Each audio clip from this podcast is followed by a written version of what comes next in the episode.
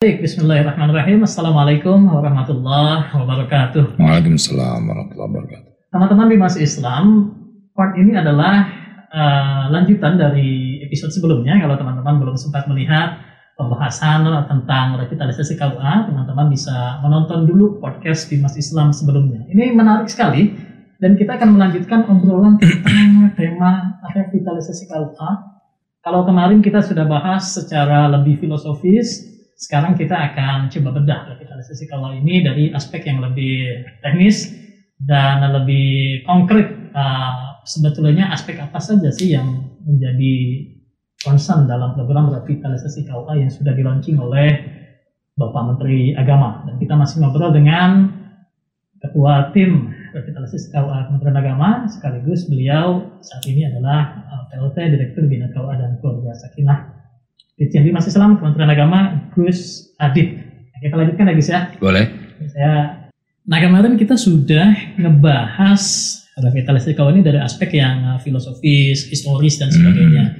Saya pengen yeah. dapat gambaran yang lebih konkret dan aktual terkait dengan revitalisasi KUA. Sebetulnya cakupan apa saja sih yang di revitalisasi? Oke, aku langsung aja ke area ya ya. area revitalisasi. Betul. Ada lima semuanya. Yang pertama, yang paling kelihatan adalah fisik. Ya, fisik, ya? fisik itu kita perlengkapi fungsi-fungsinya agar memenuhi apa yang dibutuhkan untuk pelayanan publik. Ya. Peningkatan kenyamanan pelayanan ya. Betul, itu semuanya. Ya, jadi fisiknya ada nanti jalur untuk disabel, disabilitas gitu. Oke. Okay. Kemudian uh, akses masuk ke balai nikah itu langsung dari halaman bisa tidak harus masuk ke front office kemudian belok apalagi sampai ke dalam-dalam iya gitu nggak perlu lewatin dapur dulu iya pokoknya uh, ruang publik harus dapat diakses dengan sangat mudah back, perbaikan infrastruktur ya iya okay. front office back office itu kita pisahkan Termasuk kita minta juga KUA-KUA yang kita realisasi menyediakan toilet khusus untuk pengunjung. Jadi nggak berbagi dengan pegawai. pegawai. Seharusnya seperti itu layanan publiknya. Ya betul. Dan itu diakses mudah oleh oleh pengunjung. Nah nanti front office itu kita akan ada sentuhan interior yang terstandar gitu ya. Macam pakai prototype gitu. Mm -mm, betul, ada standar dan kita. Luasnya juga diatur ada ketentuannya. Mejanya, mejanya bentuknya, kemudian backdropnya. Kalau luasnya itu tergantung luas tanah ya. Hmm. Tapi nanti ke depan itu kita akan atur juga bangunannya itu memenuhi standar, uh, memenuhi standar gitu. Kalau satu lantai bagaimana bentuknya, kalau dua lantai bagaimana bentuknya gitu kan, okay. gitu. Nah, lalu balai nikah juga, balai nikah kita sentuh backdropnya seperti apa, pengaturannya bagaimana, itu ada standar.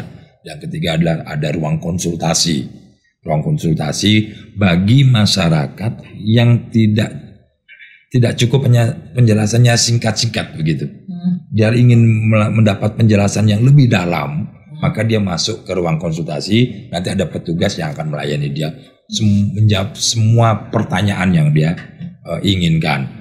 Apakah itu termasuk ruang konsultasi keluarga? Termasuk, misalnya, uh, misalnya ada problem keluarga, dia ingin konsultasikan, silakan. Itu itu ya ada. Ini masyarakat yang kehidupan keluarganya lagi kurang harmonis, lagi sedikit ada cobaan, dia kalau bingung berkonsultasi ke mana tidak perlu bingung ya datang ke kawas saja. Datang ke kawas saja. Jadi jangan sampai masuk ke pengadilan lah kalau mengannya masih bisa diselesaikan itu ya. Kita konsultasi lah ke KUA supaya konsultasi kehidupan keluarga itu bisa berjalan ya. selalu harmonis ya. Kita siapkan ruang konsultasi, kita siapkan layanan konsultasinya. Ada ruangannya, ada layanannya jangan ada ruangan tidak disediakan layanannya kan? Ada layanan gitu nah itu juga problem. Jadi dunia harus ada.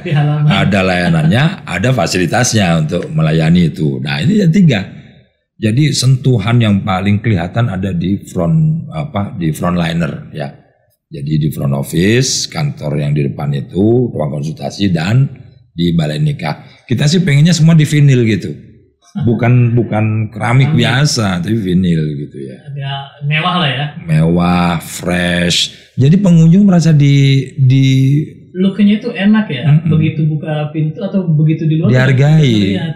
nyaman gitu ya Iya. pelayanan publik. Apalagi kalau konsepnya itu memang menyambut pengunjung itu begitu masuk mereka sudah merasa tersambut dengan interiornya itu. Apalagi nanti ada ada petugas front office yang menggunakan seragam dan sebagainya. Itu itu itu itu area yang kedua sebenarnya. Jadi eh, ini revitalisasi kawah ini salah satu hal yang cukup penting adalah adanya perubahan signifikan dari aspek infrastruktur itu. Infrastrukturnya itu yang pertama. Kalau Ya. di daerah-daerah saya sering kali lewat ngelihat gedung kawah ini baru-baru ini bagus-bagus ya. Bisa. Iya bagus-bagus. Megah. Eh, megah tapi eh, kurang terstandar. Iya. Nah, salah satu aspek yang penting dalam revitalisasi adalah melakukan standarisasi. Gitu. Standarisasi itu ada Pertama fisik tadi sudah ya, yang kedua standar pelayanan. kayak Ya. tadi fisik sudah selesai Ah, ya. Fisik sudah selesai tadi. Sekarang yang kedua standar pelayanan. Contoh begini. Sebelumnya pengunjung kalau masuk ke KUA, dia barangkali menemui situasi dia bingung harus menjumpai siapa. Betul. Iya kan? Longa, longo, longa, longo kan? Udah gitu orangnya juga duduk-duduk aja nggak ada yang nanya. iya. Salam berkali-kali baru disambut.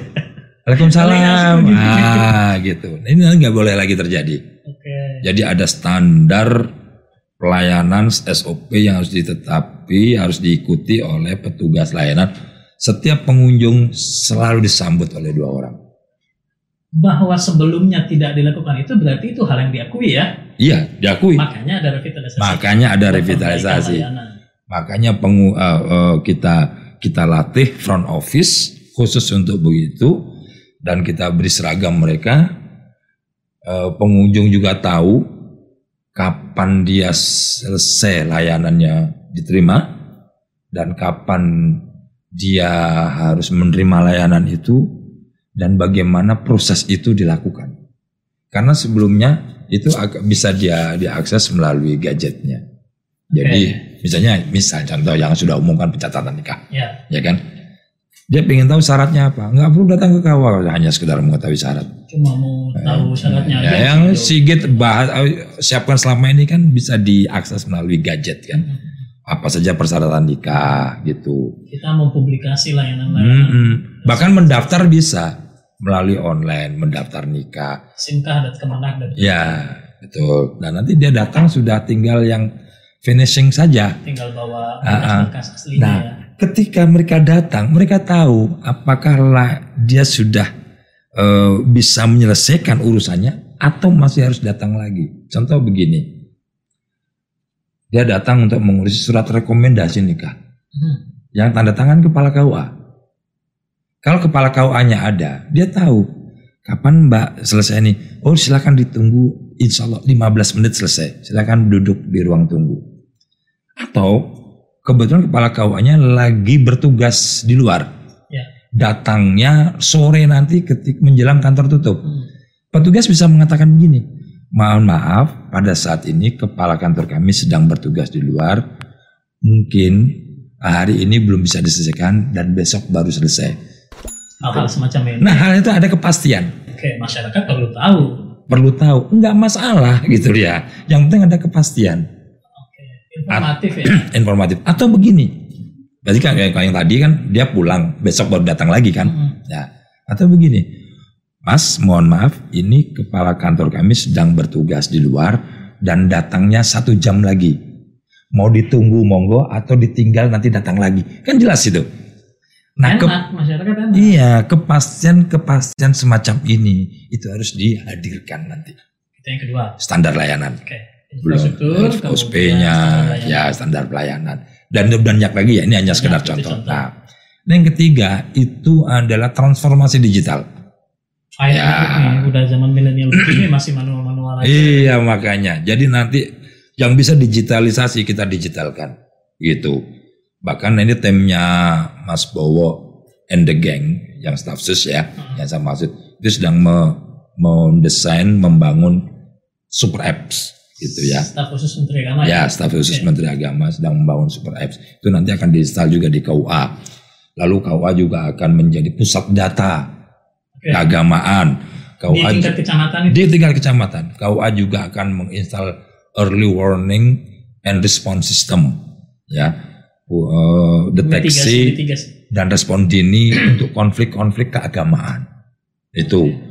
Lalu semua sistem yang ada di kau akan di diunifikasi atau diintegrasikan dengan super apps itu tadi. Dan dia ada transformasi digital. Bahkan kartu nikah sudah digital sekarang. Iya. Ya kan? Kartu Tidak lagi fisik. Iya. Fisik bukan fisik lagi. Dan seharusnya memang sudah seperti itu. Ya. tapi kan masih ada sisa-sisa kartu fisik, ya itu kita bolehkan untuk ya. dihabiskan lah. Ya. ya. Lumayan buat koleksi di dompet. Iya. Memang berfungsi juga. Termasuk Sigit kalau pengen punya kartu nikah silakan minta saja. Kita cari jalan lain kan? Iya, baik. Menikah lagi.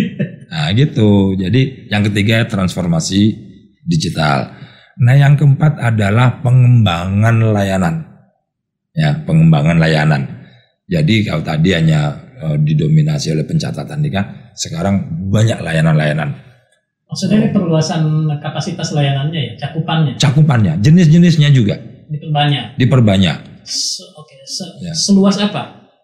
Luas sekali. Ada lim empat direktorat di Bimas Islam. Setiap direktorat punya layanan, kalikan saja. Iya. Kalau rata-rata tiga layanan, tiga kali empat, ada dua belas layanan. Itu bagian Bimas Islam? Ya Bimas Islam di tempat saya saja untuk Direktorat Bina dan Keluarga Asing ada berapa banyak layanan? Mungkin ada 12 layanan mungkin.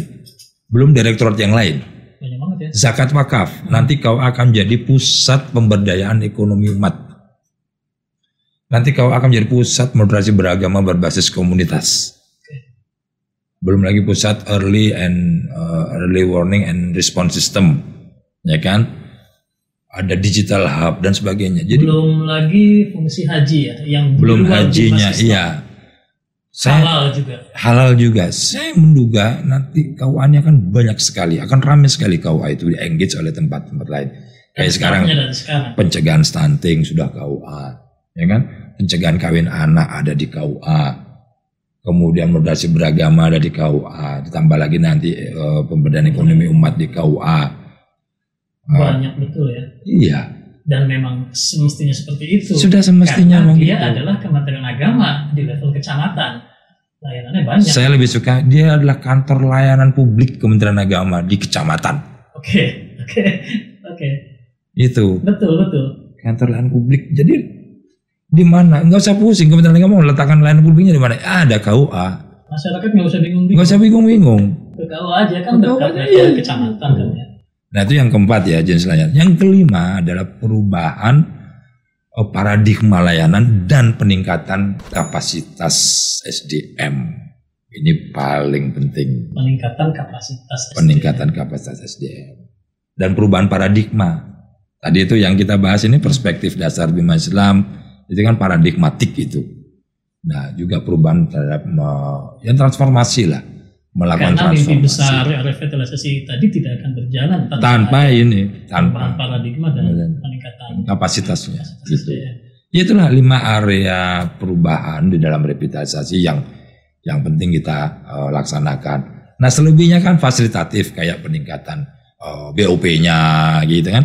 Ya. Kemudian melengkapi sarana prasarananya Nah, kemudian perubahan regulasinya itu itu semua ya adalah yang hal yang sangat mendukung untuk itu. Kalau yang uh, betul-betul menyentuh dan dirasakan oleh masyarakat tadi yang lima itu ya? Yang lima itu nanti ya lima itu. Mimpi atau bukan? Sudah ada enam KUA yang kita jadikan model hmm. di tahun ini sudah jadi ada enam provinsi di provinsi Lampung itu Lampung Tengah tepatnya di KUA Gunung Sugih itu kemudian yang kedua ada di Jawa Barat Kabupaten Kuningan tepatnya di Ciawi Gebang hmm. yang ketiga di Jawa Tengah eh, Kabupaten Banjarnegara di kota kecamatan kota Banjarnegara ya. kemudian di Yogyakarta di Kabupaten Bantul di Kecamatan Sewon hmm. dan yang eh, kelima di Jawa Timur di Kota Sidoarjo Kecamatan Kota Sidoarjo dan terakhir yang keenam adalah Sulawesi Selatan di Makassar di Kecamatan Biringkanaya. Ada enam KUA model yang kita siapkan yang akan diduplikasi di KUA akan lain. diduplikasi oleh KUA yang lain dan tahun ini akan ada 100 KUA baru 2021 2021 100 termasuk yang enam atau tidak 100 baru Oke, jadi 106. Ya, 106. 6 kan yang Model. modelnya. Model. Nah, diduplikasi untuk 100 KUA tahun 2021. Next. Kita berharap semakin banyak tahun depan dan cita-citanya sih 1000 KUA tahun depan. Wow. Ambisius ya? Ambisius. Ini proyek ambisius. Mudah-mudahan anggarannya juga bisa mengejar ambisinya itu. Tapi memang penting ya. Kalau nggak diawali ya nggak akan ya. bergairah ya ininya. Apa semangat kita ya. memperbaiki layanan. Untuk niat baik jangan ditunda-tunda kan katanya. Ya. Bimbo. buat baik jangan ditunda-tunda. Ya. Jadi uh, harapannya sih nanti ini akan berlaku di seluruh KUA seluruh Indonesia. Iya. Um, kita akan akan perkuat ya dengan berbagai uh, instrumennya termasuk regulasi. Kita ini sedang sedang menyusun analisis beban kerja karena rupanya ini penting. Mm -hmm. Ini penting untuk mengukur sebenarnya satu KWI kekuatannya kayak apa sih yang uh, kelengkapan apa yang harus diberikan kepada kawan ini? Kalau itu, itu, itu untuk iya, studinya harus komprehensif banget ya. Betul. Betul. Untuk bisa me melengkapinya, maka kita harus tahu beban kerjanya. Iya. Gitu. Kan tidak sama kan? Harus dilihat ya. Iya, jadi tidak cukup hanya tipologi dan jumlah n. Betul. Itu itu kan awal dulu ya. Untuk mengawali oke okay lah, tapi sekarang ya sudah out of date itu itu harus di upgrade dan so, update. So yesterday. Bisa. gitu. Oke. Okay. Mungkin ada pesan untuk teman-teman KUA yang saya yakin pasti juga nonton podcast kita. Ya, saya pesan saya yang saya garis bawahi adalah saya selalu mengingatkan Anda adalah wakil negara. Okay. Ya, Anda adalah wakil negara. Negara ini mengangkat Anda menjadi wakil. Pertanyaannya sebagai wakil apa yang harus dilakukan oleh seorang wakil? Bolehkah wakil melakukan sesuatu di luar kehendak yang beri wakil, yang beri pemberi amanat? Menarik nih di underline harusnya. Iya kan? Ya. Bolehkah saya mewakili Mas Sigit? Tetapi pada saat saya melaksanakan apa yang diamanatkan pada saya, saya menyimpang dari apa yang diinginkan. Bahkan menentang. Nah, nah jadi tolong ini direnungkan wahai teman-temanku okay. di KUA bahwa kita adalah wakil negara, maka berbuat, berpikir, bertindak sebagai wakil negara. Itu. Optimis revitalisasi kalau ini. Amin, insya Allah, insya Allah. Okay. Saya entah kenapa saya optimis. Aku menangani kau sudah sejak 2011 dan track trennya naik. Ya, Jadi naik. akan ada satu titik di mana goals dari revitalisasi kalau ini akan kita amin, capai. Amin, amin, Demi ya. perbaikan ya. layanan kepada. Memang a lot of work to do, tapi insya Allah, ya if there is a will, there is a way. Ya, insya Allah. Oke, okay, thank you ya Gus Adit. Sama-sama. Sama kita sampai dua sesi loh ini. thank you sekali lagi kepada Gus Dir yang sudah berkenan berbagi dengan kita membedah upas tuntas tentang program revitalisasi KUA pada Kementerian Agama yang menjadi satu uh, salah satu program prioritas dari Bapak Menteri Agama. Terima kasih pada teman-teman yang sudah menyaksikan podcast ini. Saya mohon maaf apabila ada kekurangan. Uh, thank you dan kita akan berjumpa kembali pada podcast To The Point di Mas Islam edisi berikutnya. Terima kasih. Assalamualaikum warahmatullahi wabarakatuh. Waalaikumsalam warahmatullahi wabarakatuh.